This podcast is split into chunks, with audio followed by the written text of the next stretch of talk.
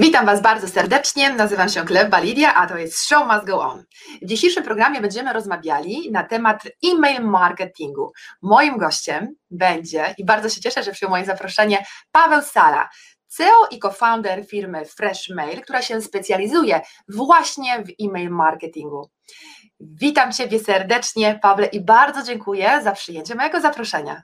E, dzięki Lidia za miłe przedstawienie. Witam Cię również, a właściwie nie powinienem powiedzieć witam Cię, ale miło mi, e, że jestem z Tobą i z naszymi widzami i słuchaczami. Pawle, e, bardzo jestem, bardzo jestem ciekawa Waszych początków Waszej firmy, dlatego że z mhm. tego, co się zdążyłam zorientować, firma Freshmail jest ze stuprocentowym kapitałem polskim. I, mhm. I to jest coś fenomenalnego, dlatego że Wasza firma ma dość bardzo e, solidną pozycję na polskim rynku i być może nie tylko na polskim rynku. Chciałabym, abyś nam opowiedział o historii mm, e, firmy, którą stworzyłeś razem ze współpracownikami. Hmm, no jest tak, no Freshmail, e, czy ma pozycję solidną na rynku polskim? Tak myślimy.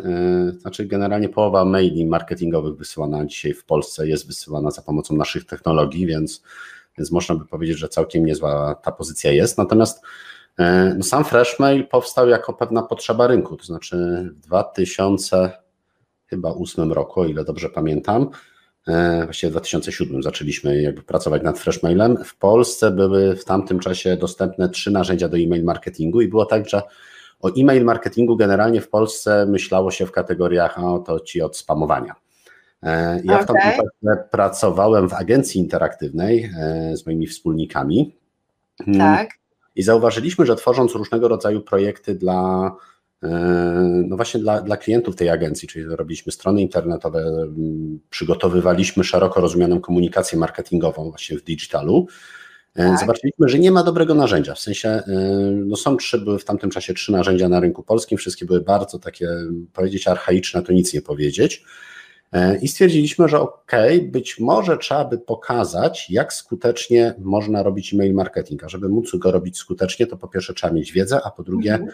trzeba mieć troszkę bardziej, może nawet nie rozbudowane narzędzie, ale dużo prostsze narzędzie. Narzędzie, które w łatwy sposób każdemu człowiekowi pozwoli wysłać pierwszy newsletter i nie będzie wymagało od niego znajomości super, nie wiem, technologii, HTML-a e, tak. i, i wszystkich skomplikowanych rzeczy. Więc więc taka była jakby pierwsza idea, żeby, żeby Freshmaila stworzyć. Inna sprawa, że w tamtym czasie też e, model rozliczeniowy e, stosowany przez naszych ówczesnych konkurentów był zupełnie inny i stwierdziliśmy, że okej, okay, stwórzmy e, bardzo innowacyjne, znaczy bardzo innowacyjne, stwórzmy narzędzie do e-mail marketingu, natomiast narzędzie, które jako benchmark będzie miało nie narzędzia dostępne na rynku polskim, a raczej będziemy patrzeć, jak się to robi zarówno tak. za wielką wodą e, po stronie Stanów Zjednoczonych, jak i dużą tak. inspiracją były dla nas e, z Australii taki system Campaign Monitor, e, bardzo o. fajne narzędzie.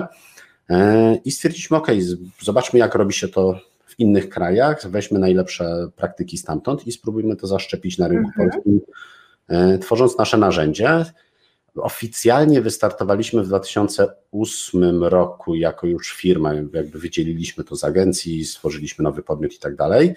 E, tak. I powiem szczerze, na początku to była taka. Hmm, no właśnie. Powiedzieć wojna to nic nie powiedzieć znowu. To znaczy było tak, że nas bardzo nasi konkurenci usilnie chcieli e, no zamiast rywalizować z nami w tamtym czasie na, na, na, na funkcjonalności w systemie, stwierdzili, że za, mm, zarzucą nas falą pozwów jakiś, że mieliśmy nieuczciwe reklamy, bo powiedzieliśmy, że mamy najlepszy system albo najtańszy i tak dalej. E, więc mieliśmy ten pierwszy rok taki bardzo intensywny, dużo pism sądowych z naszymi konkurentami. E, wymieniliśmy w tamtym czasie, natomiast e, stwierdziliśmy, że okej, okay, zrobimy jedną rzecz, czego nie robili nasi konkurenci, a przynajmniej nie robili tego w sposób łatwy i przyjemny. Tak. Czyli zdaliśmy, y, po pierwsze daliśmy Freshmaila za darmo. W sensie było tak, że, że w tamtym czasie, chyba do 2000 2015 roku, czyli przez, przez całkiem spory okres czasu, Freshmail był e, za darmo. To znaczy, jeśli byłaś e, zaczynająca, zaczynałeś swoją przygodę z e-mail marketingiem, to do pewnego poziomu mogłaś z Freshmaila korzystać zupełnie za darmo. Więc my byliśmy tak pewni naszego narzędzia, że nie baliśmy się, aby nas po prostu za darmo przetestować. I jak ktoś już wiedział, jakie efekty dla niego e-mail marketing przynosi, wiedział, że FreshMail to jest narzędzie, z Tak. którego warto korzystać, no to z czasem, jak ta baza zaczynała mu rosnąć, no to, no, no to konieczne było, żeby zaczął nam też za to płacić. E, I myślę, że to była taką, to, to było takim pierwszym, pierwszą trampoliną, która pozwoliła nam całkiem e, dynamicznie zawojować, to może złe słowo, ale e, zdobyć pierwszych klientów. Mm, I drugą rzeczą, którą na tamten moment wydawała się zupełnie jakby niespotykana, to jest to, że ja w tamtym czasie nie czułem, że znam się na e-mail marketingu. Znaczy, bardzo chciałem się poznać. Tak. Natomiast e, stwierdziłem, że ok, ja mam jakieś podstawy, wiem jak robi się go na świecie, natomiast nie miałem zielonego pojęcia, jakie potrzeby mają nasi bezpośredni klienci, więc wyszliśmy z założenia, można jakby podejść na dwa sposoby. Tak. Albo można podejść metodą, e, zróbmy badania fokusowe, zróbmy jakieś, nie wiem, badania rynku i jeszcze jakieś dziwne rzeczy. I one nam pewnie odpowiedzą e, w sposób bardzo taki ogólny, że potrzebne są funkcjonalności X, Y, Z. No, Mhm. albo można było podejść zupełnie inaczej, tak bardzo linowo, i powiedzieliśmy wprost do naszych klientów: Słuchaj, my rozwijamy Freshmaila, Freshmail ma być dla siebie. Jeśli masz jakiś pomysł, co byśmy mogli do niego dołożyć, daj Tak. nam znać. Będziemy sobie jakby głosować. Nasi klienci w tamtym czasie mogli mówić ta funkcjonalność, ta, a tak, a ta też, ale może nie tak szybko. Jasne, tak E, jest. I, te pierwsze 2-3 lata to był okres, w którym absolutnie e, my dorzucaliśmy chyba co dwa tygodnie nową funkcjonalność. Kiedyś sobie takie statystyki, jak mieliśmy 10 Wow. urodziny, mówić. Tak. I to były funkcjonalności nie wymyślane de facto przez nas, tylko dzwonił klient, mówi, mam super pomysł, bo gdybyśmy na przykład mogli zrobić taką segmentację, albo bo gdybyśmy mogli zrobić coś, to byłoby rewelacyjnie, więc braliśmy w ciemno, że tak rzeczywiście jest. Dokładaliśmy tą funkcjonalność i dopiero bodajże w 2011 roku, czyli po trzech latach, jak już Freshmail e, roz, no tak urósł, w sensie nie kliencko, tylko funkcjonalnie, zaczęliśmy analizować dokładnie, z których funkcjonalności naprawdę klienci korzystają i te, które były naprawdę używane, zaczynaliśmy dalej rozwijać, a te, które mm, komuś się wydawało, że będą potrzebne, a potem jakby były nieużywane, no to je powolutku wygaszaliśmy, one gdzieś tam dalej w systemie są, natomiast nie są już przez nas specjalnie promowane i myślę, że to nam bardzo pozwoliło na początku y, zdobyć rzeszę, kli- y, rzeszę klientów, którzy chcieli robić coś w sposób inny niż było to doty- dotychczas możliwe na, Jasne, w narzędziach. I drugą rzeczą, którą tak. w tamtym momencie wydaje mi się bardzo mm, no sprawiło, że ci klienci do nas chętnie przyszli, to jest to, że y, my wywodziliśmy się z agencji interaktywnej, wiedzieliśmy jak robić dobrze marketing i stwierdziliśmy, że będzie bardzo istotna dla nas, to będzie y, dzielenie się z naszymi klientami, generalnie z rynkiem, naszą wiedzą w zakresie e-mail marketingu. To znaczy, zazwyczaj było tak, że jeżeli się szło do jakiejś firmy i korzystało się z jakiegoś narzędzia, to tam opowiadano, no to tu możesz wysłać newsletter, ale jak go zrobić, żeby był skuteczny, to proszę zapłać nam 250 zł za godzinę konsultacji. E, Tak. Ja w tamtym czasie stwierdziłem, kurczę, no wiedza to jest jedyna rzecz, którą jak dzielimy, to de facto mnożymy, e, więc e, Mm. gdzieś tam pojawił się bardzo taki szczery blog, gdzie opisywaliśmy, jak pewne taktyki stosować. E, Odpaliliśmy własną konferencję i tak dalej, więc to wszystko zadziałało całkiem dobrze.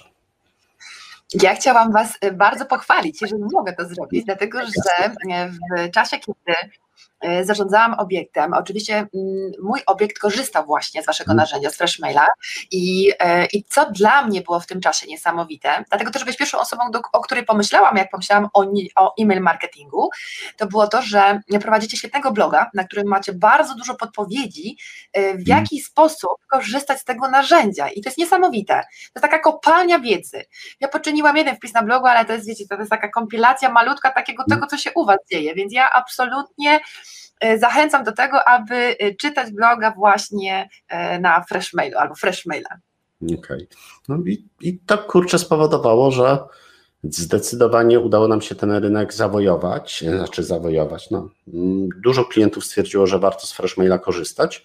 E, Tak. Później pojawiła się nam jeszcze jedna rzecz, której początkowo w ogóle mm, jakby w ogóle nie, nie, nie sądziłem, że to jest coś, co, na czym klientom zależy. Natomiast no, klienci przez to, że z nami mieli bardzo dobry kontakt i mówili nam wprost, co jest dla nich potrzebą, e, Tak. okazało się, że to, że mamy e, szeroko rozumianą, świetną obsługę klienta. To znaczy, e, nagle mhm. okazało się, że to, że potrafimy odebrać telefon o godzinie 23, bo ktoś wtedy ma jakiś dylemat i chciałby coś zrobić, bo mhm. Część osób, która z nas korzystała, to byli ludzie, którzy mieli normalnie etatowe zajęcia, a potem rozwijali jeszcze swój biznes gdzieś dookoła, więc z Freshmaila korzystali na przykład w godzinach wieczornych, więc chyba to był 2011-2012 rok, wprowadziliśmy, nie wiem, dyżury do 24 E, pracowników z biura obsługi klienta, którzy e, rzeczywiście no, odpowiadali na e, potrzeby naszych klientów, jednocześnie myśląc w kategoriach nie jak mam powiedzieć, jak ktoś tam dzwoni, nie wiem, jak załadować szablon do Freshmaila czy cokolwiek innego takiego technicznego, no to zawsze ta, tak stara, starałem się szkolić naszych pracowników, a dzisiaj oni się sami już szkolą w tym zakresie, żeby nie zastanawiali się, jak podpowiedzieć, jak co zrobić w systemie, tylko najpierw zadać sobie pytanie, co klient jakby chce z tego mieć biznesowo i zrozumieć potrzebę biznesową, a później znaleźć rozwiązanie tej potrzeby za pomocą albo tej funkcjonalności, którą klient wskazał i nie wiedział jak użyć, albo podpowiedzieć, jak można zrobić coś zupełnie, mhm. zupełnie inaczej. Więc ta usługa jakby doradcza szła w pakiecie z supportem samego narzędzia, więc myślę, że to nas no to sprawiło, że jesteśmy gdzie jesteśmy. Znaczy ja mogę powiedzieć tak, że bardzo często yy, kupujemy różnego rodzaju narzędzia, które są świetnie reklamowane i one mają, y, przynosi nam tak dużo korzyści. I my w tym momencie zapaliśmy ten haczyk i już mamy to narzędzie u siebie, a potem się okazuje, że serwis albo ta pomoc, której oczekujemy, ja nie mówię, że o godzinie 23-24, już nie przesadzajmy, ale w tych takich normalnych godzinach pracy, żeby to był ten, ta pomoc i ten support, który właśnie w tym danym czasie będzie dla nas dostępny i faktycznie nam pomoże. I my będziemy się czuli, że my jesteśmy my lubimy czuć się, że jesteśmy w priorytecie mm-hmm. i mimo tego, że oczywiście jest czas reakcji, który jest określony w określonym czasie, czy to nie wiem, do 2 godzin, 4, 8 godzin, czy 24 godzin, e, to zawsze mm, ta, ten, to zaczepienie, chciałam użyć słowa approach, mm-hmm. ale przekazanie tej informacji, że y, jesteś dla nas, y, jesteś dla nas ważny i że my y, już zajmujemy się Twoją sprawą priorytetową, musimy na tym popracować i tak dalej, przekazywanie takich informacji, które w niejaki sposób one nas uspokajają i dają nam tego czasu na to, aby, abyście Wy mogli się zająć tą naszą sprawą. Dokładnie. To jest niezwykle ważne, czyli obsługa, obsługa nazwijmy to trochę sprzedażowa, mhm. albo trakcie trwania tej usługi no jest niezwykle istotna. Ja uważam, że teraz, w tym czasie, kiedy my będziemy jeszcze bardziej zwracali uwagę na to, aby y, dostawcy y, nami się tak bardziej zajmowali, personalizowali wręcz ten, ten, ten serwis w naszą stronę, y, no będzie na pewno przewagą konkurencyjną, na pewno. Znaczy, no powiem Ci tak, ja no u, u, nas biuro obsługi klienta, e, zresztą my sobie je inaczej w ogóle nazwaliśmy, bo my nazwaliśmy je od bardzo dawno, nazywamy nie, że to jest biuro obsługi klienta, bo to tak brzmi trochę jak w TEPSie, tylko Customer Successful Team, czyli oni mają odpowiadać za sukces naszego klienta i podpowiadać klientowi, e, jak osiągnąć wspólnie sukces za pomocą e-mail marketingu. E, no powiem tak, kiepski miesiąc to jest taki miesiąc, jeśli mamy więcej niż 10% zgłoszeń od klientów obsłużonych w dłuższym czasie niż 15 minut. E, wow. Tak, staramy się, jakby standardem jest, że 90% ticketów, to nie znaczy, że one mają być rozwiązane, ale one mają właśnie dać sygnał, Lidia, ok, rozumiemy Twoje wyzwanie, pozwól, tak. spojrzymy na nie, wrócimy do Ciebie i tam masz informacje, wrócimy tak. do Ciebie w jakim okresie. Dzięki czemu ty wiesz, że aha, to zajmie 5 minut, to czekam przy komputerze, oj, to zajmie godzinkę, to ja teraz muszę lec lecę sobie na kawkę, zajmę się czymś innym i wiem, że, e, że to nie przepadło gdzieś tam w czeluściach skrzynki, tylko rzeczywiście za, za chwilę do ciebie wróci, więc to jest u mhm. nas standard, żeby 15 minut czas pierwszej reakcji, e, jak spadamy poniżej 90%, co się bardzo rzadko zdarza, to, to, to, to jest jakaś wielka tragedia. Zazwyczaj 90% ticketów, pierwsza reakcja 15 minut. To jestem pod wrażeniem, naprawdę jestem pod wrażeniem. No, ale wiecie, pamiętaj, że nas oglądają e, widzowie i tutaj jest dużo hotelarzy. Jeżeli będą korzystali z fresh maila, to oni włączą 15 minut, czas start. Ale, challenge accepted. Challenge accepted. Okay. Dobrze, e, to już wiemy, jak wyglądała Wasza historia, jak wyglądały Wasze początki. Proszę powiedz mi, e, jeżeli możesz możesz tak określić, e, do jakich, dla kogo e, mhm. to wasze narzędzie Fresh Maila jest dedykowane? Do jakich grup docelowych kierujecie? to, to rozwiązanie? Jakbym powiedział, że do wszystkich, to myślę, że to byłoby dobre określenie. Mogę powiedzieć, do kogo na pewno nie kierujemy, albo może inaczej, jakich klientów absolutnie nie pożądamy. O. E, to, bo, to, bo to jest jakby w tych kategoriach. Ja od samego początku wierzę, że e-mail marketing nawiązuje do koncepcji permission marketingu. To jest taka koncepcja, którą stworzył chyba w 2001 roku Seth Godin i on powiedział coś takiego, że jeżeli jakakolwiek forma marketingu ma być skuteczna w XXI wieku, to tak. musi to być marketing za przyzwoleniem, czyli ktoś daje marketerowi zgodę na komunikację za pomocą nie, maila, SMS-a, pusha, czegokolwiek, a potem marketer e, za pomocą tego kanału komunikacji dostarcza wartościowe treści, ale musi być ta zgoda uprzednio pozyskana. W związku z powyższym my od samego początku mieliśmy bardzo wysokie standardy w zakresie tego, jakie dane, jakie bazy klienci mogą wgrywać do nas do systemu. I jeżeli wykrywaliśmy, że ta baza jest mm, ja nie oceniam jakby jakości prawnej, jakby, ale nie jest zgodna z dobrymi praktykami, które w ramach tam IAB, czyli takiego Związku Pracodawców branży interaktywnej wypracowaliśmy sobie już w 2008 tak.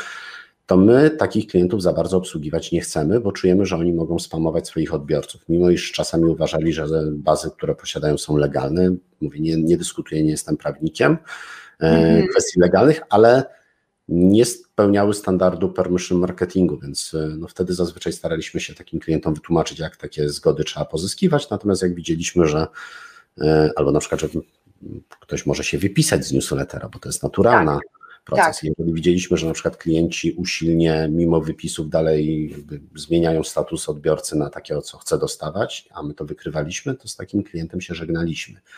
A, e, okay. Tak, wiesz co, to, to działa w ten sposób, że za co, mm, za co klienci płacą Freshmailowi? E, tak, tak jakbyśmy sobie wzięli tak troszkę. No, płacą za system, to jest jakby pierwsze skojarzenie. Natomiast to, to nie jest do końca prawda. Klienci nam płacą po pierwsze za tą obsługę klienta, a po drugie płacą za system, który umie dostarczyć wiadomość. A teraz, żeby móc tą tak. wiadomość dostarczyć, żeby administratorzy poczty y, wierzyli, że to, co wysłane jest z Freshmaila, to nie jest jakiś ordynarny spam, no, mhm. muszą czuć, że my dbamy i pilnujemy, co robią nasi klienci tak. z e, tymi wysyłkami. E, tak. Większość naszych klientów skorzysta ze współdzielonej infrastruktury, czyli reputacja jednego klienta, w sensie reputacja, jego zachowanie wpływa na, e, na innych klientów, na działanie filtrów antyspamowych. To zresztą w ogóle pewnie moglibyśmy oddzielny odcinek nazwa, nagrać Jasne. tylko o filtrach antyspamowych. W związku z powyższym dla nas bardzo istotne od samego początku było to, żebyśmy w oczach administratorów poczty byli tymi, którzy naprawdę robią to e, bardzo legitnie i pilnują jakości ruchu mailowego, który jest obsługiwany. Zresztą no ja, nie potraktuj tego, ani nasi słuchacze i widzowie nie, nie potraktują tego jako jakąś tam e, tanią reklamę, bo to nie, absolutnie nie jest. Natomiast e, no dla mnie takim najlepszym sygnałem, że umiemy to robić dobrze jest to, że nie wiem, Onet, który wiadomo ma własnego, ma tak ma własne, własne skrzynki pocztowe. Jeśli wysyła coś e, w ramach swoich newsletterów do, e, do innych skrzynek niż onetowych, używa Freshmaila. E, jeśli popatrzymy tak, jeśli popatrzymy na Interię, to Interia wiadomo, swój e-mail marketing wewnętrzny robi, robi za pomocą swoich narzędzi, ale jeżeli to są już newslettery realizowane do serwisów interiowych, to jest to realizowane za pomocą Freshmaila i podobnie z Wirtualną Polską. Więc dla mnie to jest taka, taka trochę rękojmia tego, że my naprawdę pilnujemy tego, żeby nie wysyłać złych wiadomości. Powiem więcej. E, w zeszłym roku, w 2019, bo to już jeszcze się nie nauczyłem, że już mamy nowy rok, na szczęście. Jasne. E, pod koniec 2019 roku my zaczęliśmy e, taki bardzo duży projekt badawczy, współfinansowany z Narodowego Centrum Badań i Rozwoju, po to, żeby wykrywać że coś może być spamem, mimo iż marketer na przykład może nie czuć, że wysyła coś, co dla danego odbiorcy będzie spamem. E, A w jaki no sposób? W jaki sposób? A, to tam mamy sztuczną inteligencję do tego za, za, zaprzęgniętą, tak trzeba powiedzieć. No bo o co chodzi? Niesamowite. Dzisiaj filtry antyspamowe, o ile tam powiedzmy 10 lat temu filtry antyspamowe działały w sposób z dzisiejszej perspektywy bardzo prosty. O tyle mniej więcej od 2015 roku większość filtrów antyspamowych działa w sposób e, mocno behawioralny. Co to oznacza? Jeżeli ja wysyłam dzisiaj kampanię, to ta kampania do ciebie może wlecieć do, do zakładki tam newslettery i nic się nie stanie, ale do zupełnie innej osoby. Ta sama kampania wysłana przez tego samego nadawcę o tej samej treści mhm. może być oznaczona jako spam, bo w historii ta osoba zupełnie no. inaczej reagowała na moje wcześniejsze maile. I teraz, okay. I teraz cały myk polega na tym, że staramy się nauczyć algorytmy, aby wykrywały, że na przykład, nie wiem, Lidia to od marki X dawno już nie, no, dawno już nie otwierała wiadomości, to być może wysłanie do niej po raz kolejny wiadomości o bardzo generycznej treści nie jest najlepszym pomysłem. E, I być może trzeba by zasugerować Lidii, e, w sensie marketerowi, że słuchaj, do Lidii i podobnych osób jak Lidia, to ty wyślij wiadomość taką e, aktywizacyjną na przykład. To jest na razie coś, co mamy w fazie RD. Ten projekt będzie jeszcze trwał dwa lata, więc, okay. więc zobaczymy. Natomiast dzisiaj już widzimy, że te, te prototypy, które testujemy sobie na razie, z całkiem dużym prawdopodobieństwem mądrze, mądrze przewidują zachowania odbiorców. No a myślę, że z czasem będą, będą je bardzo dobrze identyfikować. Więc tak. Od, ja to sobie zawsze... przed chwilą musiałam zapisać. Mhm, okej, okay, okej. Okay. Ja przepraszam, a ja musiałam napisać takie hasła, wiesz co, żeby nie zapomnieć, bo mam dwie rzeczy e, na, do, temat, e, do tego, co powiedziałeś. E, pozwolę sobie powiedzieć, że tak. Pierwsza to jest to, jest to że korzystając z Freshmaila, ja nie zapomnę tego, że ładowałyśmy bazę do tego Freshmaila. Mhm momencie, kiedy przychodziło do tego, że ta baza została załadowana, okazywało się, że ta baza jest, nie jest zbyt jakościowa. Mhm. Wróć, daliśmy tą bazę, było badanie tej bazy, ładujemy jeszcze raz, znowu wróć, znowu mhm. jeszcze coś jest nie tak. Więc ja e, uważam, że e, dzięki waszemu narzędziu, akurat, bo z niego korzystaliśmy, e, nasza baza stawała się coraz bardziej jakościowa, bo my się starałyśmy, aby e, nie było tam starych adresów, e, nieaktualnych rzeczy, więc to było idealne do tego, aby trzymać tą higienę bazy. I przede mhm. wszystkim potem staraliśmy się oczywiście segmentować tą bazę na klientów indywidualnych, korzystających z takich ofert czy takich, bądź e, z klientów biznesowych. I to było mhm. fenomenalne, to naprawdę bardzo dobrze działało. E, a teraz druga rzecz, którą mhm. chciałam już powiedzieć, zapytać się w sumie. Mhm. Proszę powiedz mi, na jakiej podstawie Y, odbiorca, y, znaczy y, odbiorca, mm, te skrzynki pocztowe po drugiej stronie, mhm. stronie mogą zidentyfikować naszą wiadomość jako spam. To mnie bardzo interesuje.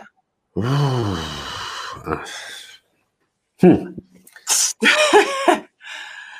Gruby temat, czy jak? To jest bardzo gruby temat. To jest taki temat, gdzie mówię, no cały dzień byśmy mogli rozmawiać i pewnie bym, by mi zabrakło czasu. Natomiast tak e, long story short, powiedzmy tak, na, na, na tak. potrzeby.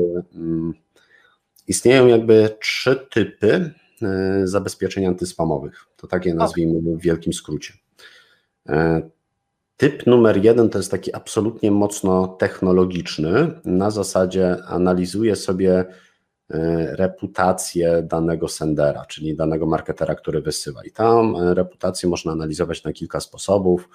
E, jak się używa narzędzia typu Freshmail czy, czy którejś z moich konkurencji profesjonalnej, to najprawdopodobniej te IP-ki mają dobrą reputację, bo my już jakby pilnujemy tego. Natomiast odbiorca czy odbiorca, jakby administratorzy poczty po drugiej stronie, po drugiej stronie oni patrzą też na kilka, kilka rzeczy związanych, jakby patrzą na reputację tego IP, ale to jest jakby z punktu tak. widzenia klienta nieistotne, to jest jakby nasza brocha, żebyśmy o to dbali. Natomiast tak. patrzą też, czy marketerzy używają odpowiednich certyfikatów do podpisywania maili.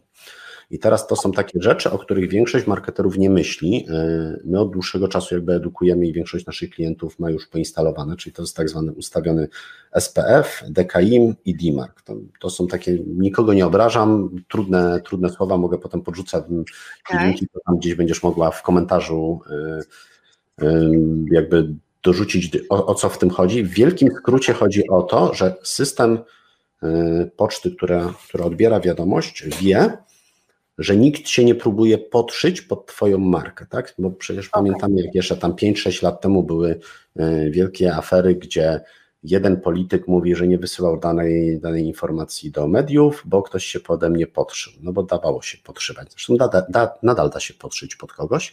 I teraz, okay. jeśli mamy takie certyfikaty, te, te klucze podpinane odpowiednio, to jakby kosztuje fizycznie 5 minut pracy i 0 zł, więc to po prostu trzeba włączyć i to jest tyle, to nie wymaga... No, aż taką minę, to trzeba to włączyć, okej. Okay. Trzeba to włączyć e, i to wymaga tyczkę wiedzy technologicznej, natomiast e, jak się to raz zrobi, to jakby to rozwiązuje e, dużo, dużo problemów takich infrastrukturalnych. I teraz jeżeli korzystamy z dobrego narzędzia, które jest znane na polskim rynku właśnie administratorom Onetu, Interi, WP, Gmaila i tak dalej, czyli oni wiedzą, tak. że jak ktoś idzie z tych IP-ków, to tam po drugiej stronie ktoś tego pilnuje. Dwa, jest podpisane odpowiednim certyfikatem, no to część zabezpieczeń jakby z automatu e, nie blokuje takich kampanii w skali masowej. I to jest jakby taki obszar, e, wysyłasz kilka tysięcy maili, czy one w całości nie zostaną zablokowane. Mhm. Natomiast później, jak one już jakby przelecą przez te zabezpieczenia, to wchodzą na zabezpieczenia takie bardzo behawioralne i tam, e, i tam de facto Większość zabezpieczeń dzisiaj działa w oparciu o tak zwany engagement rate, czyli jak dany odbiorca, ale poszczególny adres mailowy jest zaangażowany w to, czy, y, czy daną wiadomość powinien przeczytać, czy powinien dostać, czy nie. No i teraz okay.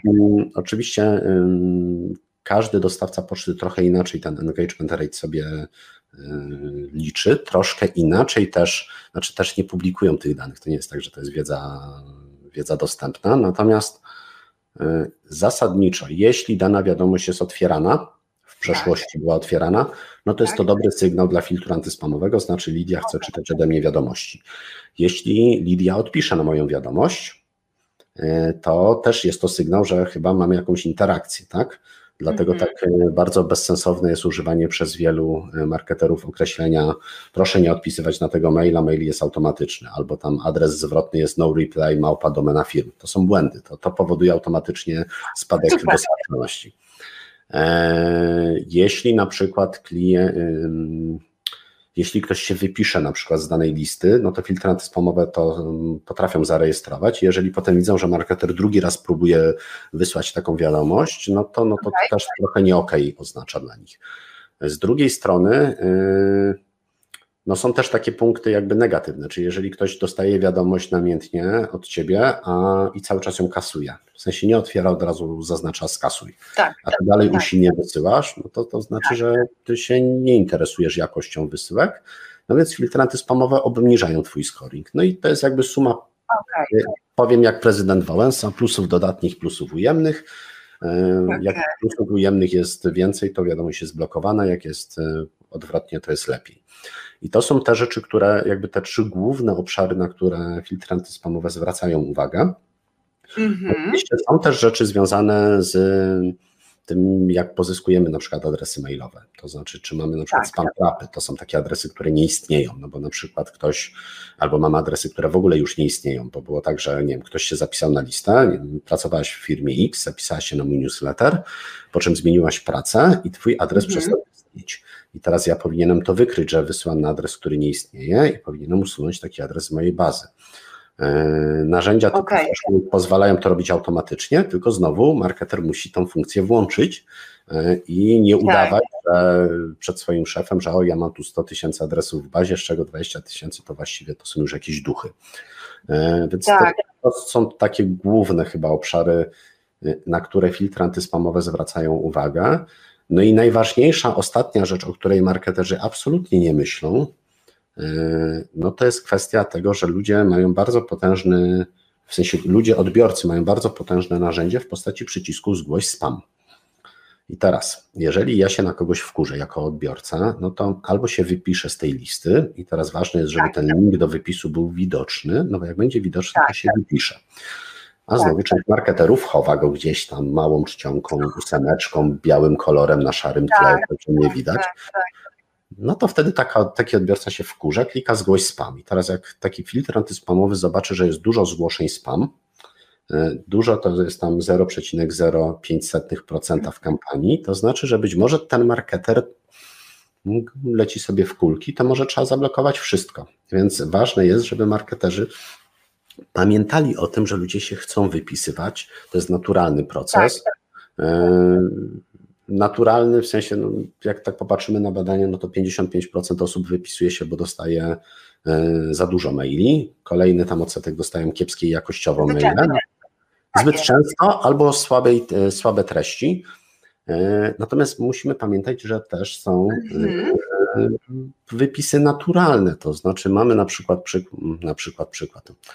Powiedzmy, mi urodził się tam, nie wiem, rok temu urodził mi się drugi syn. No więc zapisałem się pewnie na newsletter, tam, nie wiem, HIPA, e, czyli słoiczki z jedzonkiem. No nie, no i tam HIP wysyła do mnie co tydzień informacje. Paweł, twój syn Julek ma teraz trzy tygodnie, pojawią mu się kolki, patrz, tu mamy herbatkę koperkową, no nie, albo, albo coś tam innego. Natomiast e, Julek ma Okej. dzisiaj 16-17 miesięcy i właściwie to on wsuwa już wszystko to, co ja. Więc dla mnie e, dostawanie informacji, Tak że słoiczek HIPA jest interesujący, jest zupełnie niepotrzebne, więc automatycznie ja się z tego wypiszę i to jest normalny No proces naturalne, tak. i trzeba też Tak, na to pozwalać. To tak w wielkim, bardzo telegraficznym, mam wrażenie trochę chaotycznym skrócie, jak działają filtry. Nie, było dobrze, było dobrze. E, e, Wiesz co, dobrze, to było poukładane. Znaczy ja mogę powiedzieć, że ja się ostatnio zirytowałam, bo e, zaczęłam ostatnio dostawać jeden newsletter. Oczywiście na początku byłam nim zainteresowana, ale potem, wiesz co, zaczął być zbyt częsty z rzeczami, które już mnie nie interesowały i chciałam się wypisać. I wiesz co było? To było taki myk zrobiony, że w linku do wypisania się nie było umieszczony ten link, tylko było przykierowanie do strony głównej. No, I za każdym razem, jak próbowałam to kliknąć, próbowałam wziąć. Wiesz, no się wkurzyłam, no i zrobiłem spam. Po tak. prostu, no bo byłam zła. No. no. Więc Co robię? tego, tego nie wolno absolutnie robić. I e, jak marketerzy będą o tym pamiętać, to naprawdę e, dostarczalność, me, znaczy to jest tak, tak długo jak robisz wszystko zgodnie ze sztuką, prawdopodobieństwo tego, że twój mail będzie zablokowany jest relatywnie niskie. To znaczy, jeżeli e, pilnujesz pewnej technologii, pilnujesz, że, że chcesz wysyłać, może inaczej, taka złota zasada brzmi bardzo prosto. Wysyłaj ludziom tego typu maile, jakie sam byś chciał przeczytać, sama byś chciała przeczytać. Jeżeli tylko Tak. się tego trzymamy i szanujemy to, że ktoś może nie chcieć już e, czytać naszych newsletterów, no to, to nie ma problemu. E, Zresztą e, my kie- kiedyś robiliśmy, mm, przez lata pracowałem dla Skody, w sensie dla, jako, jako doradca i tam mieli taki bardzo duży challenge, nazwijmy to, w postaci takiej, że jak ktoś kupił samochód, no to potem przez kolejne te trzy lata raczej nie za bardzo jest, no, no raczej go nie wymienia. No, ten samochód już kupił i, i, i, i niekoniecznie ten newsletter jest dla niego aż tak inspirujący. Tak. klient rzucił do nas e, wyzwanie, Paweł, zrób coś, żeby ludzie się nie wypisali nam z bazy. E, No i co my Tak. wtedy zrobiliśmy? Nie schowaliśmy tego linku, tylko e, pozwoliliśmy, żeby ktoś kliknął sobie, OK, to wypisz się, po czym władował się thank you page z informacją, no wypisałeś się, był filmik, podrzucę Ci kolejny link, ludzie będą mogli sobie obejrzeć, gdzie tam Pan mówił, że przykro mi dostawać tą wiadomość, widać, nie interesują Cię już moje wiadomości, będzie mi bardzo przykro, że nie zobaczymy się tam. I, i ty- taki, taki minutowy Jasne. filmik, tam Pan mówił, że, em, no, że, że, że jest mu przykro, tak nie musi być, możesz kliknąć tu na niżej, przywrócić się na listę, tu masz konfigurator newslettera, możesz e, wybrać sobie, że może rzadziej chcesz te treści dostawać, albo Okej. inne treści, na przykład o tym, jak przygotować samochód do wycieczki z dziećmi, no bo już go masz. E, I e, bardzo prostym zabiegiem, takim ludzkim podejściem do odbiorców, udało nam się o ponad 50% zmniejszyć ilość wypisów. Znaczy ci, co się wypisali, potem przywracali się, tylko sobie przekonfigurowali newsletter, więc tak trzeba podchodzić. No, że to jest Ale to ja, to, ja, ja w takim razie Wam gratuluję, bo to jest najlepszy sposób do budowania relacji właśnie z takim klientem, bo to nie ukrywam, że y, dawanie takiej wartości poprzez właśnie informowanie y, odbiorcy po drugiej stronie na temat produktu czy usługi, ale potem jeszcze właśnie jakby dbanie o niego w sposób, tak jak powiedziałeś, jakiś taki sper- spersonalizowany, w którym wy na przykład już mówicie, i z jaką częstotliwością by chciał to dostawać, ale że bardzo przykro, że się z nim rozstajecie, bo on jest dla was ważny i tak dalej. To są takie trochę zabiegi psychologiczne, ale one działają, ale one Zawsze. działają. I to jest super i fajnie, że o tym powiedziałeś. Pawle, więc e, chyba będziemy przechodzili do tego mięsa, z, którym, z, z tym tematem. E, stwórz, stwórzmy idealny newsletter, czyli, czyli pozwolę Ci, żebyś powiedział na ten temat najlepsze Jak- praktyki, jakie są. Temat rzeka. Yy, Na Natomiast, pewno. natomiast słuchajcie, no jeżeli, je- je- jeżeli, jeżeli chcemy stworzyć idealny newsletter, to mm, ja specjalnie, bo tutaj Li- Lidia zasugerowała, Paweł, to może pokażesz jakieś screeny lub, lub ten. Ja jestem bardzo przeciwny pokazywaniu, bo to mocno mocno kierunkuje, kierunkuje widzów i patrzą, że aha, tu jest taki szablon i jak my stworzymy taki szablon, to ten szablon będzie najlepszy. To nie, to nie jest prawda. To znaczy, tak naprawdę tworząc najlepszy newsletter, musimy, musimy sobie zadać w mojej ocenie dwa najważniejsze pytania, takie, takie w ogóle fundament, fundament wszystkiego, czyli pierwsze, co jest ważne dla mojego odbiorcy. E, I mhm. bardzo często to, e, co sobie tam wypiszemy, to nie będą absolutnie rzeczy, które my mu sprzedajemy, dostarczamy. E, tylko to będą, no, żeby, żebyśmy odjechali może trochę od jak kupujesz, nie wiem, komputer e, MacBook Air, to dla ciebie nie jest istotne z punktu widzenia klientki, że tam jest, nie wiem, procesor X i bateria o pojemności iluś tam miliamperogodzin, tylko dla ciebie jest istotne, że to jest wydajny komputer, na którym cały tak. dzień możesz pracować na baterii, tak? To jest jakby ta subtelna różnica e, pomiędzy tym, co my kupujemy, a co sprzedają nam firmy.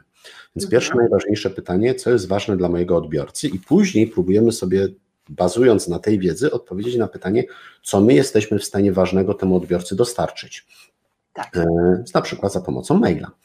I teraz, jeżeli mamy tą narrację gdzieś w głowie ułożoną, no to możemy zastanowić się, ok, dobra, e, no to już wiem mniej więcej co, czy jak chciałbym się komunikować z moim odbiorcą. I teraz jest bardzo istotna sprawa, o której większość marketerów w ogóle nie myśli, E, jaki jest główny powód, żeby ludzie, że ludzie zapisują się na newsletter? Bo, bo zazwyczaj, no, no, no bo chcą dostać promocję albo no, takie, takie tam, yy, bardzo proste odpowiedzi zazwyczaj w tych ankietach padają. Natomiast jeżeli byśmy zrobili badanie po stronie odbiorców, czemu zapisujesz się na newsletter, to ludzie zapisują się w 90%, ponad 90% przypadków na newsletter z jednego z dwóch powodów. Po pierwsze, bo chcą być szczęśliwsi, albo chcą być mądrzejsi. To są główne ja odpowiedzi. Jesteś w drugiej grupie. Albo jedno i drugie, no nie? Albo jedno i drugie.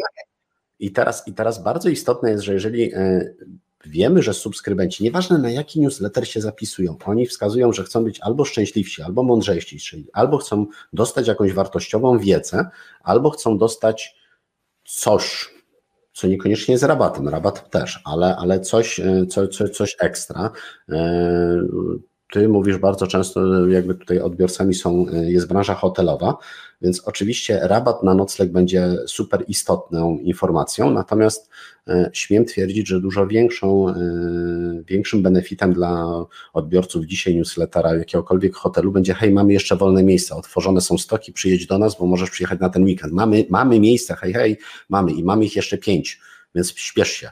E, to jest wartość, a nie to, że, że tam rabat dostaniesz. Ludzie dopłacą, żeby pojechać po prostu i żyć Więc jakby fundamentem stworzenia dobrego newslettera jest e, odpowiedzenie sobie właśnie na tych kilka pytań, czyli co jest ważne dla odbiorców, co ja mu jestem w stanie wa ważnego e, mu dostarczyć. To z kolei przekłada się na to, jak jestem w stanie uszczęśliwić tą osobę, albo jak mogę sprawić, że ona się poczuje e, po prostu mądrzejsza, będzie mogła się w jakiś, w jakiś sposób sama rozwinąć, to zwłaszcza w relacjach tak. B2B jest istotne. I teraz jak mamy, jak mamy już te informacje gdzieś w głowie, z tyłu głowy zapisane, najlepiej, żebyśmy o tym nie zapominali, możemy przejść jakby do drugiego mm, obszaru tworzenia newsletterów, czyli popatrzeć na pewne psychologiczne aspekty, jak ten newsletter stworzyć, żeby ktoś go chciał przeczytać. No bo my dziennie dostajemy żylion wiadomości, powiem więcej, w czasach teraz lockdownowo-pandemicznych dostajemy tych maili jeszcze więcej, bo mamy pracę zdalną, komunikujemy się tak. asynchronicznie, tych, tak. tych te skrzynki są zasypywane wiadomościami i od sklepów, i od kolegów z pracy, i od kontrahentów, więc, więc jest tego bardzo dużo. No i teraz jak już kogoś ściągniemy, jakby do, do jakby zapisał się, dostał, no to żeby ta treść do niego jak, naj, e, jak najłatwiej przemawiała. I teraz e, ja jestem fanem takiej teorii, to się nazywa Conversion Center Design, e, czyli taki obszar siedmiu głównych obszarów, obszar siedmiu głównych obszarów, Paweł mówisz dzisiaj bardzo po polsku, ale piątek jest, tłumaczę się, to będę się teraz z tym tłumaczył. Natomiast okay. jest, jest, kilka rzeczy, na których trzeba zwrócić uwagę, tworząc jakikolwiek szablon wiadomości.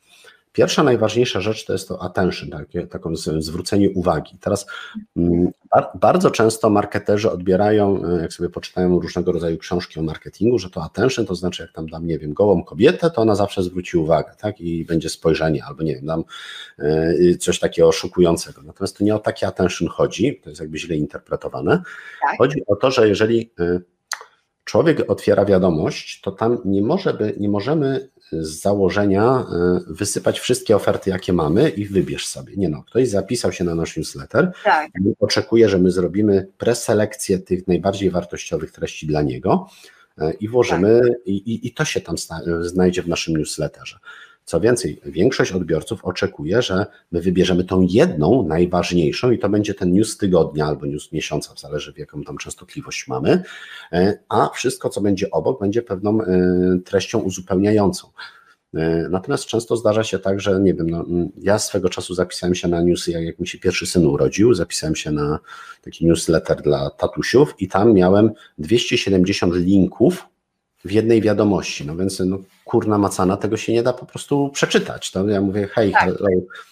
e, jeden, dwa, dziesięć, no może, no to, to jesteśmy w stanie gdzieś tam jakby... Tak, jest dużo, wydaje mi się. Dziesięć to tak już jest dużo. Ja uważam, że tak do trzech, trzy, pięć to już jest taki dla mnie taki optymalny. Przez to, że jesteśmy bombardowani ogromną ilością tych wiadomości, uważam, że jeżeli na przykład y, chcę oszczędzać mój czas, ja skimuję te wiadomości i mhm. nawet jak ja otworzę tą wiadomość i ja przeskimuję i tam jest tona tej treści, to ja nawet czytam, ja nawet już nawet się nie zagłębiam, bo tam jest tego za dużo. To znaczy, że ktoś po prostu um, chciał wylać jak najwięcej informacji, miał w takim jednym e, newsletterze, nie dbając o to, że ja tego czasu mogę nie mieć. Czyli tak mhm. tak jak powiedziałeś, mógł nie dokonać selekcji najważniejszych rzeczy dla mnie. To znaczy, słuchaj, czasem jest tak, Lidia, że być może ktoś ma tej treści więcej. I teraz chodzi o to, żeby to odpowiednio ułożyć. Teraz bardzo okay, często okay. można znowu wrócić trochę tak do, do, do psychologii. Jak otworzymy sobie taką książkę e, Psychologia i życie Zimbardo, taka gruba książka e, z czasów studenckich, to tam e, jest takie określenie, że pamięć krótkotrwała u człowieka to jest tam 7 elementów plus minus 2. E, tylko że to jest nieprawda. To znaczy, to jest je, tam Milton chyba to rzucił na jakimś wykładzie, nikt tego nie sprawdził e, i to było takie powtarzane aż do 90 chyba czwartego roku, gdzie ktoś wreszcie zrobił badania i okazuje się, że człowiek w pamięci krótkotrwałej jest w stanie zapamiętać do czterech elementów. Później jakby nasza atencja się totalnie e, rozbija. No więc teraz, jeżeli chcemy więcej tej treści upchnąć w newsletter, to my możemy to zrobić, ale musimy założyć, że bazujemy zawsze na magicznej liczbie 4, czyli robimy cztery główne bloki, oferta główna i potem trzy bloki z ofertami uzupełniającymi, a w każdej z tak. tych bloków do czterech znowu pod E, podbloków i wtedy y, nawet upchniesz tam, tam te, te 13 ofert. Natomiast okay. jeżeli one będą graficznie odpowiednio odseparowane od siebie, czyli ty będziesz wiedziała, że aha, tutaj mam ofertę główną, jeżeli chcę jechać gdzieś z moimi dziećmi, to tutaj mam oferty mhm. Tym pod te dzieci, a jeżeli chcę jechać gdzieś na romantyczny wyjazd z mężem, to, to, to mam tutaj, a jeżeli w ogóle to jest biznesowe, to mam tutaj. No to jest i wtedy przez to, że ta nawigacja będzie prościej zrobiona E, wewnątrz okay. tego maila, to nawet jak będzie więcej, to jesteśmy w stanie to jakby przetrawić, pod warunkiem, że ktoś nas znowu odpowiednio pokieruje, e, pokieruje tymi informacjami. To jest jakby zasada numer jeden. Zasada numer dwa to jest pewna, e, pewnego rodzaju tych siedmiu nie omówimy dzisiaj, bo to mówię, byśmy znowu przez godzinę gadali. Natomiast druga taka najważniejsza. Ja E, Paweł, to ja Ci potem zaproponuję taki odcinek ekstra. E, nie ma problemu, nie ma problemu. Ja, ja, wiesz, ja, ja lubię rozmawiać, tym bardziej e-mail marketingu, to, to, to zawsze i wszędzie i o każdej porze.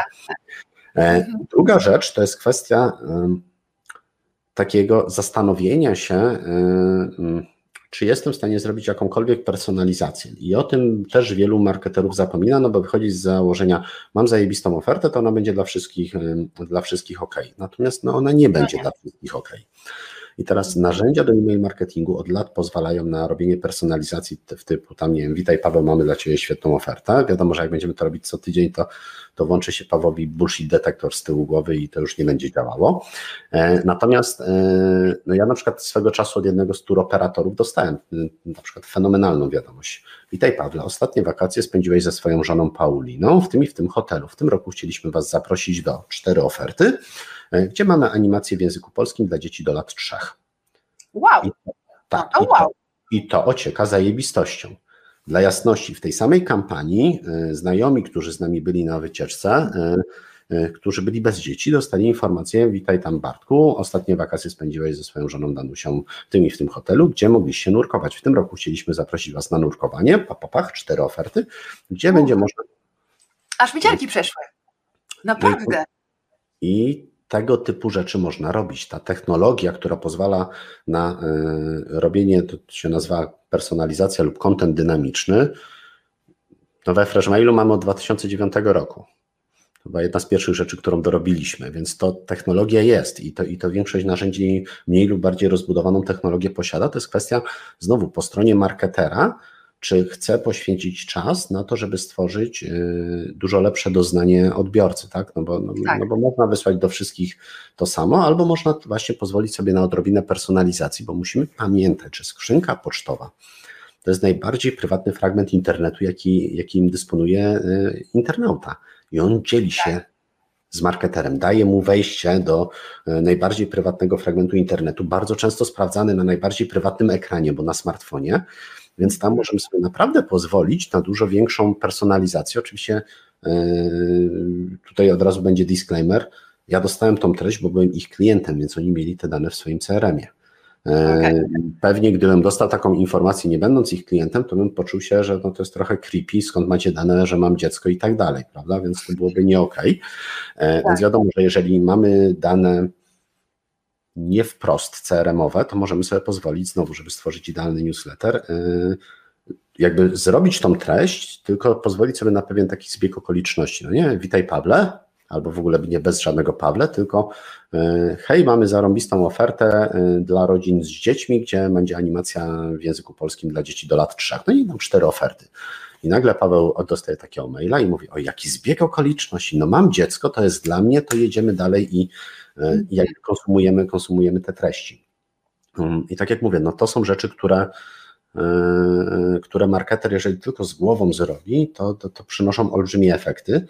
Mówię z głową, bo zdarzają się, ja na konferencjach często pokazuję takiego maila, już obiecałem marketerowi, jakby właścicielowi tej marki, że już nie będę za często tego robił. E, to w każdym razie jeden z, z, z drogerii, tak to nazwijmy, tak, mhm. kremy, nie kremy, tego typu rzeczy, no i dostaje człowiek maila, Pawle, sezon na shorty, mini spódniczki, tuż, tuż, poznaj nasz wyszczuplający program walki z celulitem. No, no kurde, no no, ja nie potrzebuję, a mówienie o mojej żonie, że ma celulit, to, to, to też nie, to nie jest właściwy komunikat. Zresztą to i tak nie jest najbardziej przypałowe, kiedyś dostałem maila, Paweł, w te dni poczujesz się sucho i komfortowo. No, no i fajnie, no, no było spersonalizowane, imię odmienione do odpowiedniego przypadku, tylko kurde, no, no, no, no nie, no to, to, to tak się nie robi. No nie? Pawle, pozwól, żeby twoja partnerka czuła się w te dni sucho i komfortowo, może też zły komunikat, ale zadbaj o swoją partnerkę, ona też ma cięższy okres. No.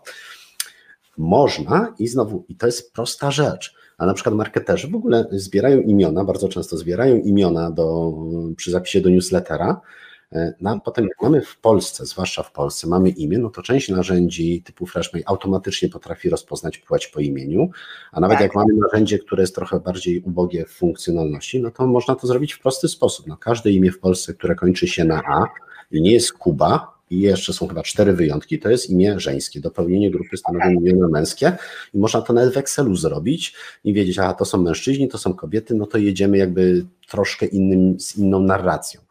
Mm. I to jest jakby e, kolejna rzecz, jakby w przepisie na idealny newsletter. Mm. I teraz, żeby nie zabrzmiał jak seksista, nie jestem seksistą, to są badania tak. statystyczne, natomiast mm. nasze umysły, w sensie nasze umysły jako ludzi są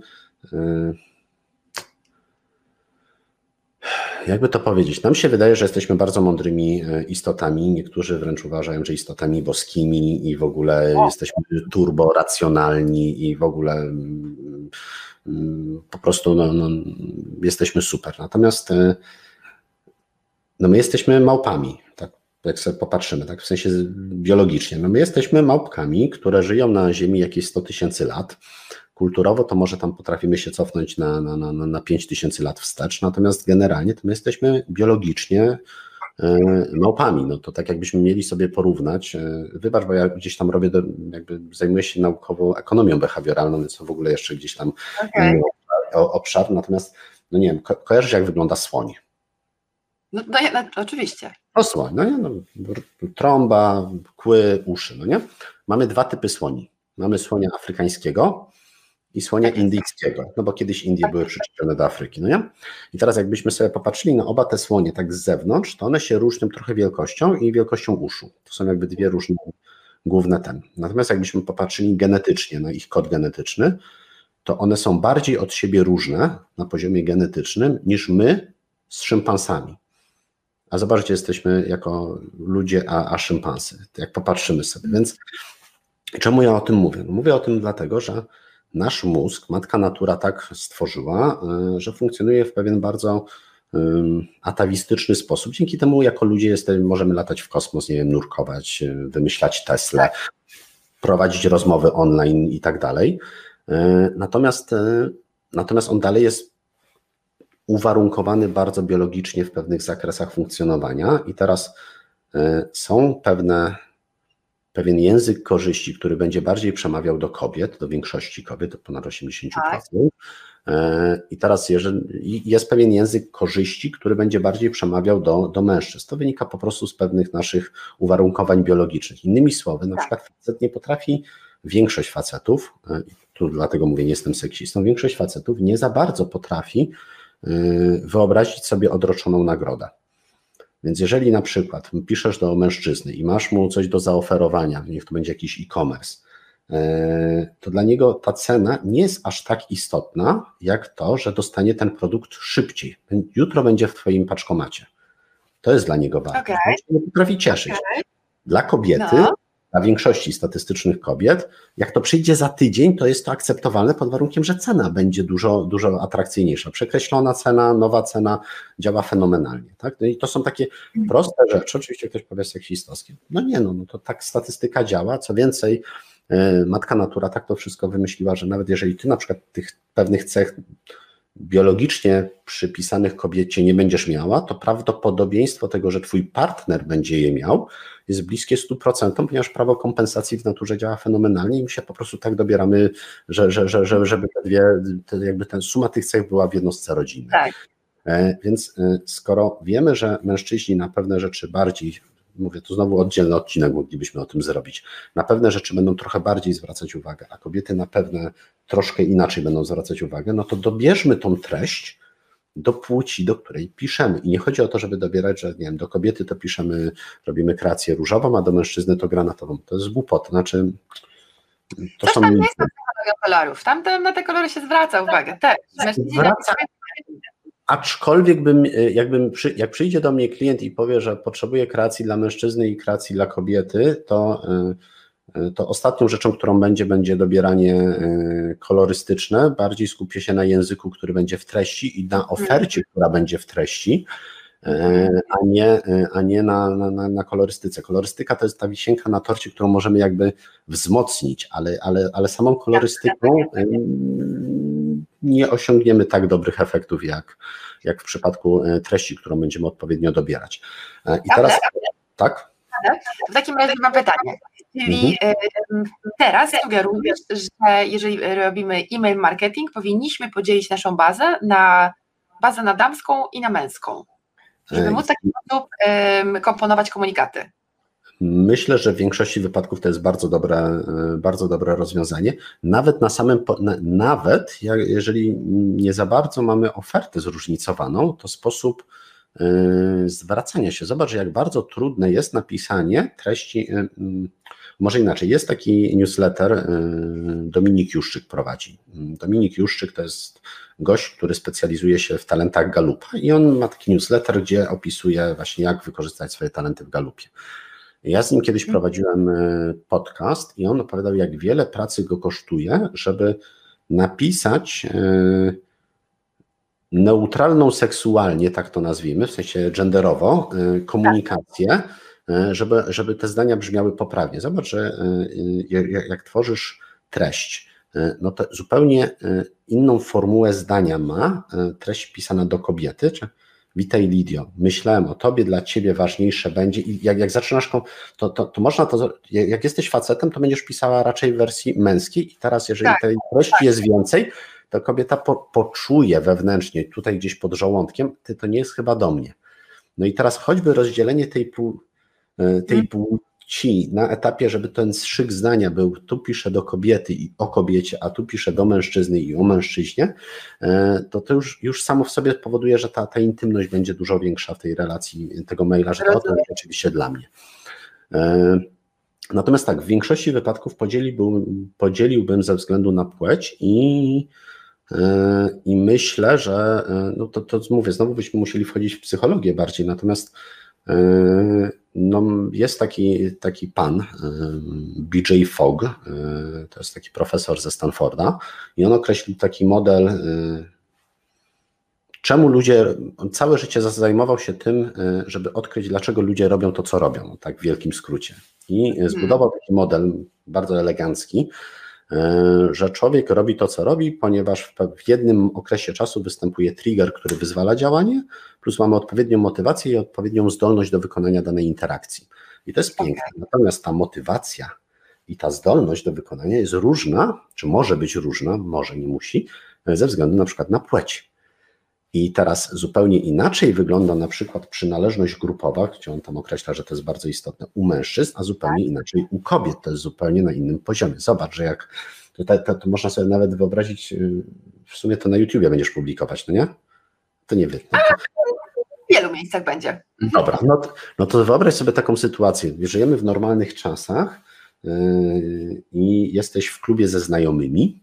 Mhm kobieta mówi, idę do toalety, a druga odruchowo powie, poczekaj, pójdę z tobą, bo to będzie socjalne dla nas. No i my sobie pójdziemy, to, to takie kobiety potrzebują swojego wianuszka e, najbliższych przyjaciół, wtedy czują się e, bezpieczni, jakby a jeżeli do facet, facet do faceta powie, idę do toalety, a drugi powie, ty czekaj, idę z tobą, no to jak będzie po piwie, to, to możemy powiedzieć, a co, to potrzymać mi chcesz, czy to tak jakby to, to nie będzie naturalne, to zupełnie tak. jakby kontekst. Teraz wyobraź sobie w narracji, którą budujesz, w narracji, którą będziesz budowała dla mężczyzn, możesz powiedzieć, mężczyźni zazwyczaj chcą coś zdobywać, więc zdobądź coś, spraw, że, że będziesz coś miał. Takie te, te, te nasze myśliwskie instynkty się tak, włączą. Tak, tak, tak. To się nazywa profesjonalnie wzmocnienie łowieckie, natomiast w przypadku y, kobiet wzmocnienie plemienne będzie dużo bardziej oddziaływać. Zobacz, ile osób już ma ten społeczny dowód słuszności.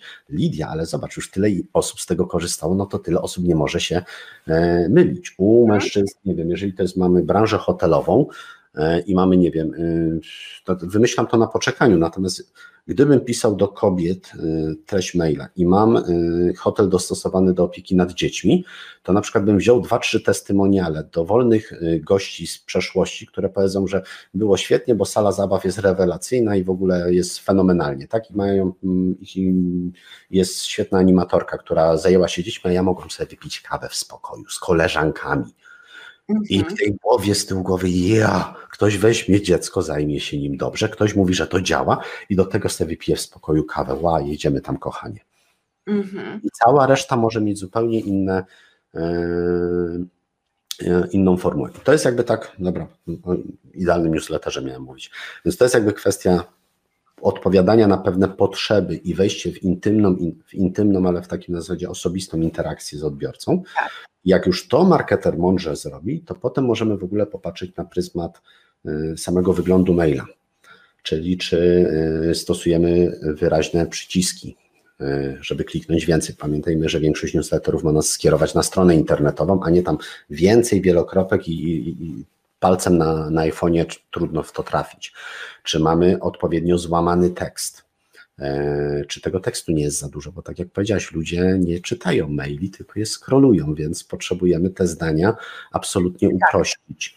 E, czy stosujemy odpowiednią grafikę? E, mm, ja powiem Ci tak, jak prowadzę zajęcia ze studentami, to bardzo często proszą mnie, no, że oni tam będą projektują sobie newsletter i bardzo często używają na przykład tak zwanego flat designu, czyli wszystko jest absolutnie spłaszczone, no bo teraz jest taka moda w grafii, w projektowaniu graficznym. A ja wtedy tak mówię, słuchajcie, czy możecie mi proszę narysować filiżankę gorącej aromatycznej kawy?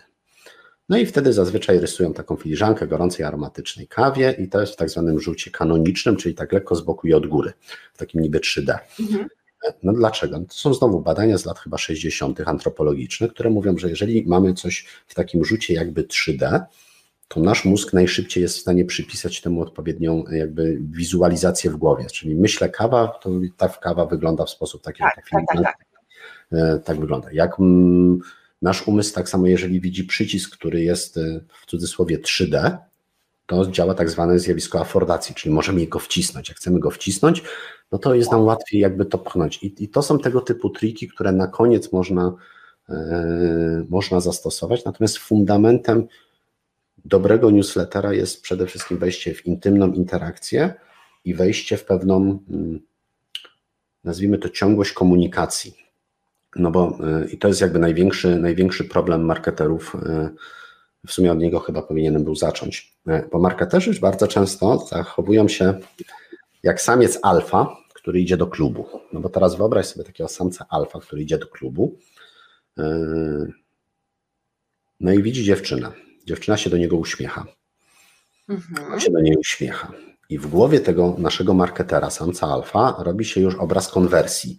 U mnie czy u niej, u mnie czy u niej, ewentualnie jak są hotele otwarte, gdzie tu najbliższy hotel, no nie? Okay. No a tej konwersji zazwyczaj e, po takim jednym uśmiechu nie ma. To znaczy pewnie statystycznie tam w jakichś dwóch procentach będzie, bo, bo pewnie tak jest. Natomiast zazwyczaj trzeba wziąć, poprosić o numer telefonu, potem zaprosić na kolację, na tej kolacji pokazać siebie z najlepszej strony, posłuchać drugiej osoby, poszukać mhm. punktów, punktów wspólnych, no i potem w głowie znowu się robi konwersja u mnie, u niej, u mnie, u niej, a zazwyczaj trzeba jeszcze jedną kolację i ten proces chwilę trwa, trzeba rozkochać tego odbiorcę w sobie i podobnie, e, Boże, tą drugą osobę. I mhm. podobnie jest z e, e-mail marketingiem. Bardzo rzadko jest tak, że przy pierwszym zapisaniu do newslettera ta osoba jest tu i teraz gotowa na, na, na tą konwersję, na, na, na pewną interakcję. Zazwyczaj potrzebujemy dużo dłuższą komunikację i ta komunikacja musi być dość dobrze przemyślana, no bo jeżeli ja wiem, że hmm, ktoś ode u mnie jeszcze nic nie kupił, no to ta komunikacja powinna być bardziej skupiona na dokonanie pierwszego zakupu, na pewnym pewne drobne mikrokonwersje. Natomiast jak ja wiem, że ktoś u mnie coś kupił, to być może nie powinienem go e, na dzień dobry molestować informacjami kup kolejny wyjazd, czyli jak to jest hotel, tylko a może wypełnij ankietę, bo bardzo ważne dla nas jest, e, jak się u nas czułeś, albo co moglibyśmy poprawić w naszej ofercie, albo czego ci brakowało. I teraz po pierwsze marketer zdobywa testymoniale w zakresie tego, co może później wykorzystać znowu, żeby uwiarygodnić się. Po drugie, e, ta osoba po drugiej stronie mówi, kurczę, no rzeczywiście może nam nie zależeć. E, łącznie z tym, że mm, będzie bez marki, ale mieliśmy, nie wiem, chyba dalej to jest nasz klient, jest trudno powiedzieć, bo tych klientów mamy bardzo dużo, natomiast E, jeden z naszych klientów wysyłał e, po zakupie e, maila z linkiem do ankiety. No, jak jesteś zadowolony, tego typu rzeczy, badanie satysfakcji konsumenckiej. No i jeden z naszych pracowników zauważył, że ten klient nigdy nie zalogował się do systemu i nie sprawdził wyników tej ankiety. Nigdy, przenigdy. Okay. No więc zadzwonił i mówi, słuchajcie, wiecie co, bo widzimy, że nie, nie logujecie się, wysyłacie, ale nie logujecie się, nie sprawdzacie wyników tej ankiety. Na co klient powiedział, e, no nie mamy czasu, natomiast my wiemy, że jak wysyłamy maile e, z tą ankietą, to to nam zwiększa konwersję o jakiś tam e, punkt procentowy, więc my to po prostu robimy, bo ludzie czują się wtedy lepiej, są zaopiekowani. Dla, Ach ugryzę się w język, nie podam marki klienta, bo to du, du, duża księgarnia online, natomiast, e, natomiast mm, no ludzie A to potrzebują... więcej. Jeszcze, to tak, tylko nie mieli czasu. Tam jest jedna osoba, która się zajmuje tym i ona powiedziała wprost, że ja nie mam czasu analizować tego. Eee, więc... e-mail marketingu, tak by powiedziała, takich dosyć poważnych. Słuchaj, no doba ma 24 godziny i ja zakładam, że każdy najbardziej racjonalnie dla siebie ustawia te priorytety. E, więc mówię, no, stworzenie idealnego newslettera raczej trzeba zacząć od stworzenia e, wizji tego, co odbiorca chciałby e, przeczytać. Tak. Potem to ubrać w odpowiednią formę, a później popatrzeć przez chwilę, czy nie da się w ogóle tego jakby skrócić, bo to jest bardzo istotne. E, no i ważne jest tylko, żeby nie popełnić kilku fundamentalnych błędów, które czasami się zdarzają w postaci tego, że na przykład wiem, ktoś weźmie, zamówi sobie w agencji reklamowej piękny, wielki newsletter i wyśle ten newsletter w formie jednej wielkiej grafiki. No tak, wyślemy coś takiego, nieważne jak to będzie piękne, to prawdopodobieństwo tego, że poleci to do spamu jest bardzo duże. No część filtrów antyspamowych, znowu wracamy do wcześniejszej części rozmowy, analizuję stosunek ilość grafiki do ilości tekstu. Jak jest dużo grafiki, mało tekstu, myślą reklama. Jak reklama, sprawdźmy dokładnie i mogą zablokować. Więc, więc to są tego typu jeszcze rzeczy, na które trzeba zwracać uwagę. Natomiast najważniejsza rzecz jest skupienie się na tym, co jest ważne dla odbiorcy i zbudowanie pewnej, e, pewnej ciągłości. I to jest bardzo duże wyzwanie. Ja Ci podam jeszcze taki jeden przykład, mm, że nawet największe, żeby, bo ja tak sobie tutaj trochę dworuję z moich klientów, czy tam z tego, co obserwuję na rynku, natomiast to nie jest tak, że to tylko my mamy z tym problem, w sensie tu w Polsce. Tak. E, jakiś czas temu, to już był spory czas temu, jak mi się urodził pierwszy syn, tak. wiesz, ja mieszkam w Krakowie. W Krakowie powietrze jest kiepskie. Więc w większości pomieszczeń mamy oczyszczacze powietrza, żeby, żeby tam no, no, no, ten smogu nie wdychać. No i jak urodził się Stefek, no to mówię, kurczę, Paulka, w sensie do żony trzeba kupić kolejny oczyszczacz, żeby był e, w pokoju dziecięcym. Natomiast akurat to był rok chyba 2000, no nieważne, kilka lat temu e, i wtedy była akurat taka wielka nagonka, że ten smog to my mamy nie tylko w Krakowie, tylko w całej Polsce. Kupienie e, oczyszczacza z szybkim czasem dostawy. Pamiętaj, mężczyzna potrzebuje szybkiego czasu dostawy, było bardzo, tak. bardzo trudne. E, no i kolega mówi, Paweł, to kup na Amazonie, przecież ci przyjdzie szybciej. No więc kupiłem na Amazonie oczyszczacz powietrza. E, okazało się, że jeszcze taniej niż w Polsce. E, w każdym razie Amazon słynie z bardzo dobrego e-mail marketingu. No i Amazon zaczął do mnie wysyłać maile. Paweł, Twoje zamówienie gotowe do wysłania, Paweł, Twoje zamówienie będzie wtedy i wtedy. Paweł, słuchaj, kup sobie filtry do, do tego oczyszczacza. Widzimy, że mieszkasz w Krakowie, w Krakowie jest do dupy smog, więc e, Znaczy to jakby ten, ta hepa, która normalnie 10 lat wytrzyma, to ty już chyba ją teraz potrzebujesz, kup sobie, żebyś miał. E, Paweł, widzimy, że interesuje cię czystość powietrza, tutaj mamy, nie wiem, odkurzacz przenośny, nawilżacz, jeszcze wiesz, wszystkie inne rzeczy. Mówię, ja, no po prostu robię screeny i będę pokazywał studentom albo na konferencji. Jasne. Ale i teraz czekaj, czekaj, bo to jest kwintesencja na koniec. Nie doszedł jeszcze do mnie ten oczyszczacz, no bo on chwilę szedł. Tak. Dostaję maila, Paweł, kup sobie inny oczyszczacz i promocja na oczyszczacza. Więc o. też takiemu Amazonowi, o, o, też ja i wtedy sobie myślisz, wydałem 2000 na oczyszczacz, drogi oczyszczacz, a może podjąłem, jakby popełniłem błąd, może trzeba go odesłać i kupić. E, więc, więc zabrakło im pewnej kontynuacji działania. Oni powinni raczej tak. zadać po tygodniu pytanie: Hej Paweł, e, skoro interesujecie, nie wiem, oczyszczacz, to pewnie interesujesz się zdrowym trybem życia. By the way, mamy dla ciebie, nie wiem, yy, jakiś tam blender, pij sobie szejki, albo w ogóle mamy książki związane ze zdrowym trybem życia. Tak, tak, tak. tak. Mhm. Zabrakło tego. A mówimy o Amazonie, który słynie z tego, że umie to dobrze robić, więc. Yy, no to jest największa sztuka, żeby zrobić dobry, efektywny newsletter. A to, jak on potem wygląda, to, to są wtórne rzeczy. To naprawdę y, są bardzo wtórne rzeczy. Y, pozwól, że taki ostatni przykład, zagadałem się, przepraszam. Y, Dobrze, wiem, ale to jest bardzo ciekawe. Okay. Więc proszę bardzo. Kojarzysz Michała Szafrańskiego z bloga tak, Jakoś tak. Tak. Polecam Ci, zapisz się na jego newsletter mm, i zobaczysz, jak brzydkie newslettery Michał wysyła. To są chyba najbrzydsze newslettery, jakie ever można wysłać. E, dla jasności my się znamy i on się nie obraża, bo on wie, że ja tak o jego newsletterach mówię, bo to są newslettery, które są napisane y, jakby w Wordzie, no nie w sensie tak jakby z Outlooka napisane. Sam tekst, jeden link, e, będą bardzo personalne. Cześć Lidia. Natomiast treść tego newslettera mówi wprost o Twoich potrzebach, o tym, jak on je rozwiązuje, że ma odcinek podcastu i tak dalej. I teraz y, ja poprosiłem Michała, czekaj, mamy w 2019 roku, Michał y, podzielił się ze mną statystykami ze swoich newsletterów. Tak. Y, I pozwolił mi je pokazać na konferencji, gdzie ja pokazywałem jakby uśrednione dla, dane, dla segmentu bloger w danej jakby, bo, aha, bo Wskaźnik otwarć i kliknięć jest bardzo zależny po pierwsze od branży, do której wysyłasz, a po drugie od tego, jak dużo masz osób na liście. Im więcej, tym ten wskaźnik zazwyczaj maleje. Natomiast u, Michała, jak sobie porównaliśmy z benchmarkiem, e, no to te wskaźniki były 2-2,5 raza lepsze. Mówimy o brzydkich newsletterach, ale napisanych właśnie w idei tego, że co jest dla Ciebie ważne, jak ja tą ważną rzecz rozwiązuję, e, pewną kontynuację narracji, że skoro czytałeś to, to pewnie Cię zainteresuje to, a, a skoro czyta, wziąłeś udział, nie wiem, w kursie, aby pokonać swoje długi, to Cię interesuje coś tam innego. E, I, I ta forma, w sensie forma graficzna, tam jest zupełnie wtórna, a, a to zresztą no, wystarczy podczytać Michała, zobaczyć jaki sukces finansowy odniósł na swoim blogu i, e, i zresztą Michał napisał swoją książkę Zaufanie jako waluta tak. przyszłość. Jeszcze raz, jeszcze raz?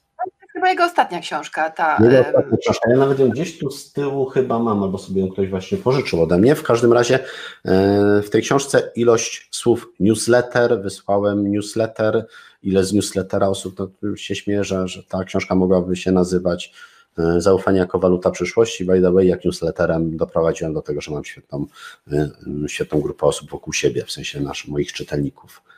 Brzydki newsletter. Super. Bardzo fajnie.